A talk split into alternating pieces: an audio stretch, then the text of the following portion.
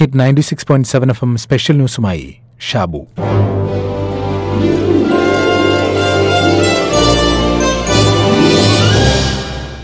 കടലിന്റെ വക്കത്തൊരു വീട് എന്ന പേരിൽ മാധവിക്കുട്ടി ഒരു ചെറുകഥ എഴുതിയിട്ടുണ്ട്. ബോംബെ ജീവിതത്തിന്റെ പശ്ചാത്തലത്തിൽ എഴുതിയ കഥ. വീടും ജോലിയും നഷ്ടപ്പെട്ട് തെരുവിൽ ജീവിക്കേണ്ടി വരുന്ന അറുമുഖത്തിന്റെയും ഭാര്യയുടെയും വ്യത്യസ്തമായ ജീവിത വീക്ഷണങ്ങളാണ് കഥയിൽ പറയുന്നത്. ഒരു ഫാക്ടറിയിലെ സെക്യൂരിറ്റി ജീവനക്കാരനായിരുന്നു അറുമുഖൻ എന്നാൽ അയാളുടെ അമിത മദ്യപാന നിമിത്തം ആ ജോലി നഷ്ടപ്പെടുകയും അവരുടെ ജീവിതം തെരുവിലേക്ക് പറിച്ചു നടപ്പെടുകയും ചെയ്യുന്നു. അതോടെ യാചകരായി പഴകിയ ഭക്ഷണ പദാർത്ഥങ്ങളും കഴിച്ച് ജീവിതം തള്ളി നീക്കേണ്ടി വരുന്നു. ജീവിതത്തെക്കുറിച്ച് ഏറെ സ്വപ്നങ്ങളും പ്രതീക്ഷകളും വെച്ച് പുലർത്തിയിരുന്ന സ്ത്രീയായിരുന്നു അവർ. പക്ഷെ എല്ലാം നശിച്ചു. അവരുടെ മനസ്സിൽ മുഴുവൻ സംഗീതമായിരുന്നു. അമിത മദ്യപാനിയായിരുന്ന അറുമുഖന് അതൊന്നും മനസ്സിലാകുന്ന കാര്യങ്ങളായിരുന്നില്ല. ഇതിനിടയിൽ കഥ മറ്റൊരു വഴിക്ക് നീങ്ങുന്നു. കഥ അങ്ങനെ നീങ്ങട്ടെ. കടലിന്റെ വക്കത്തൊരു വീട് എന്ന് കേൾക്കുമ്പോൾ കോടികൾ വിലയുള്ള വീടിനെക്കുറിച്ചാണ് നമുക്ക് ആദ്യം ഓർമ്മ വരുന്നത്. എന്നാൽ രാത്രിയിൽ കടലിന്റെ പാട്ടും കേട്ട് നക്ഷത്രങ്ങളെ നോക്കിക്കൊണ്ട് മലർന്നു കിടക്കുന്ന കഥാപാത്രങ്ങളാണ് കഥയിലുള്ളത്. സ്വന്തമായൊരു വീടില്ലാത്ത അവസ്ഥ അതിഭീകരമാണ്. അടച്ചുറപ്പുള്ള ഒരു വീട് അതാണ് എല്ലാ മനുഷ്യന്റെയും സ്വപ്നം. കേരളത്തിൽ അഞ്ചു ലക്ഷം കുടുംബങ്ങളാണ് ഭവനരഹിതരായുള്ളത് എന്നാണ് സർക്കാരിന്റെ കണക്ക്. ഇതിൽ രണ്ട് ലക്ഷത്തി പതിനാലായിരത്തി ഒരുന്നൂറ്റി നാൽപ്പത്തിനാല് കുടുംബങ്ങൾക്ക് സമ്പൂർണ പാർപ്പിട സുരക്ഷാ പദ്ധതി അതായത് ലൈഫ് പദ്ധതി പ്രകാരം വീടുകൾ നിർമ്മിച്ചു നൽകിയതിന്റെ ആഘോഷമായിരുന്നു കഴിഞ്ഞ ദിവസം. സംസ്ഥാന മുഖ്യമന്ത്രി പിണറായി വിജയൻ പദ്ധതിയെക്കുറിച്ച് പറഞ്ഞത് ഇങ്ങനെയാണ്. അർഹരായ എല്ലാവർക്കും വീട് എന്നതാണ് സർക്കാരിന്റെ ലക്ഷ്യം. അതിൽ തന്നെ ആർക്ക് ആദ്യം ലഭിക്കണം എന്നതിന് കൃത്യമായ മാനദണ്ഡം നിലവിലുണ്ട്. ആ മാനദണ്ഡപ്രകാരം സമൂഹത്തിലെ പാർശ്വവൽക്കരിക്കപ്പെട്ടതും ആലംബഹീനരുമായവരെ കണ്ടെത്തി അവർക്കാണ് ആദ്യം വീടുകൾ നിർമ്മിച്ചു നൽകിയത്. മാനസിക വെല്ലുവിളി നേരിടുന്നവർ ശാരീരിക അസ്വാസ്ഥ്യങ്ങളുള്ളവർ അഗതികൾ ട്രാൻസ്ജെൻഡേഴ്സ് ഭിന്നശേഷിക്കാർ കിടപ്പ് രോഗികൾ അവിവാഹിതരായ അമ്മമാർ അപകടത്തിൽപ്പെട്ട് ജോലി ചെയ്ത് വരുമാനം കണ്ടെത്താൻ കഴിയാത്തവർ വിധവകൾ ഇവർക്കൊക്കെയാണ് മുൻഗണന നൽകിയത്. കേരളത്തിലെ എല്ലാ ഭൂരഹിതർക്കും ഭൂരഹിത ഭവനരഹിതർക്കും ഭവനം പൂർത്തിയാക്കാത്തവർക്കും നിലവിലുള്ള പാർപ്പിടം വാസയോഗ്യമല്ലാത്തവർക്കും സുരക്ഷിതവും മാന്യവുമായ പാർപ്പിട സംവിധാനം ഒരുക്കി നൽകുക എന്നതാണ് സമ്പൂർണ പാർപ്പിട സുരക്ഷാ പദ്ധതിയുടെ ലക്ഷ്യമെന്ന് മുഖ്യമന്ത്രി പറയുന്നു. പാർപ്പിടം നൽകുന്നതിൽ മാത്രം ഒതുങ്ങുന്നതല്ല ലൈഫ്.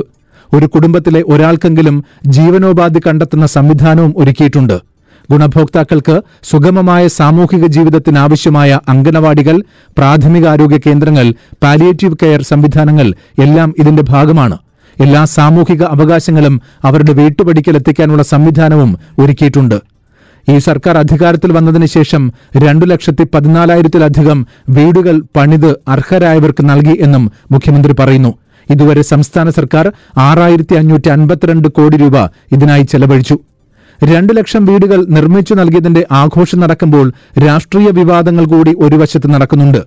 കഴിഞ്ഞ യു ഡി എഫ് സർക്കാർ തുടങ്ങിവച്ച അരലക്ഷത്തോളം വീടുകൾ കൂടി ഇതിനൊപ്പം ഉണ്ട് എന്ന വാദം ഒരു വശത്ത്. കേന്ദ്ര സർക്കാരിന്റെ ഫണ്ടും കൂടി ഉൾപ്പെട്ടിട്ടുണ്ട് എന്ന ബി ജെ പി വാദം വേറൊന്ന്. കേന്ദ്രാവിഷ്കൃത പദ്ധതികളായ P M A Y Gramin P M A Y നഗരം എന്നീ പദ്ധതികളാണ് ഇപ്പോൾ നിലവിലുള്ളത്. അവയിൽ യഥാക്രമം വീടൊന്നിന് എഴുപത്തിരണ്ടായിരം രൂപയും ഒന്നര ലക്ഷം രൂപയുമാണ് ഈ പദ്ധതികൾക്ക് കേന്ദ്രം നൽകുന്നത്. ഈ പണം കൊണ്ട് വീടുണ്ടാക്കാൻ സാധിക്കില്ല. ഇതിന്റെ കൂടെ ചിലര് പി എം എ വൈ അതിന്റെ വീടുകളില്ലേ എന്ന് ചോദിക്കുന്നുണ്ട്. ഞാൻ നേരത്തെ പറഞ്ഞു നമ്മുടെ കേരളത്തിലെ വ്യത്യസ്ത വകുപ്പുകളുടെ വീടുകളുണ്ട് പി എം എ വൈയുടെ വീടുകളുമുണ്ട്. പി എം എ വൈയുടെ വീടുകളുടെ പ്രത്യേകത എന്താ? പി എം എ വൈ ഗ്രാമത്തിന് നൽകുന്നത് ചെറിയ സംഖ്യയാണ് എഴുപത്തയ്യായിരത്തി താഴെ. എഴുപത്തയ്യായിരം രൂപ നൽകിയെന്ന് വിചാരിക്കുക. അതിൽ മൂന്ന് ലക്ഷത്തി ഇരുപത്തി അയ്യായിരം രൂപ സംസ്ഥാന സർക്കാർ കൂട്ടണം. അങ്ങനെയാണ് ഇപ്പൊ ഈ വീട് യാഥാർത്ഥ്യമായത്. നഗരങ്ങളിലെ ഒന്നര ലക്ഷം രൂപയാണ് പി എം എ വൈയിൽ നിന്ന് കിട്ടുക. രണ്ടര ലക്ഷം രൂപ സംസ്ഥാന സർക്കാർ കൂട്ടണം. അപ്പൊ നമ്മുടെ സംസ്ഥാനത്ത് പൂർത്തീകരിച്ച വീട് എല്ലാവരുടെയും സഹായമുണ്ടായി എന്ത് യാഥാർത്ഥ്യമാണ്? അതിൽ സംശയമൊന്നുമില്ല. പക്ഷേ നമുക്ക് ഇത്തരം ഒരു പദ്ധതി ആവിഷ്കരിക്കാൻ കഴിഞ്ഞതിന്റെ ഭാഗമായി നാടും നാട്ടുകാരും എല്ലാം ഒത്തുചേർന്നതിലൂടെയാണ് ലൈഫിൽ പൂർത്തിയായ വീടുകളൊന്നും നിലവിലെ അവസ്ഥയിൽ നാല് ലക്ഷം രൂപ കൊണ്ട് പൂർത്തീകരിക്കാൻ കഴിയുന്നതാണ് എന്ന് പറയാനാകില്ല. അത് സർക്കാർ കണ്ടിരുന്നു. അതുകൊണ്ടാണ് ഓരോ വീടും നാടിന്റെ പൊതുകാര്യമായി മാറ്റിയത്. തദ്ദേശ സ്വയംഭരണ സ്ഥാപനങ്ങളുടെയും ജനങ്ങളുടെയും കൂട്ടായ ഇടപെടലുണ്ടായി. പലതും മാതൃകാപരമാണ്. അതിനെല്ലാം പുറമെ സാധന സാമഗ്രികൾ കുറഞ്ഞ വിലയിൽ ലഭ്യമാക്കാൻ സർക്കാർ ഇടപെട്ടു. തൊഴിലുറപ്പ് ദിനങ്ങളിൽ നിന്ന് തൊണ്ണൂറ് ദിവസം വീട് നിർമ്മാണത്തിനായി ഉപയോഗിക്കാനുള്ള വ്യവസ്ഥയും സാധ്യമാക്കി.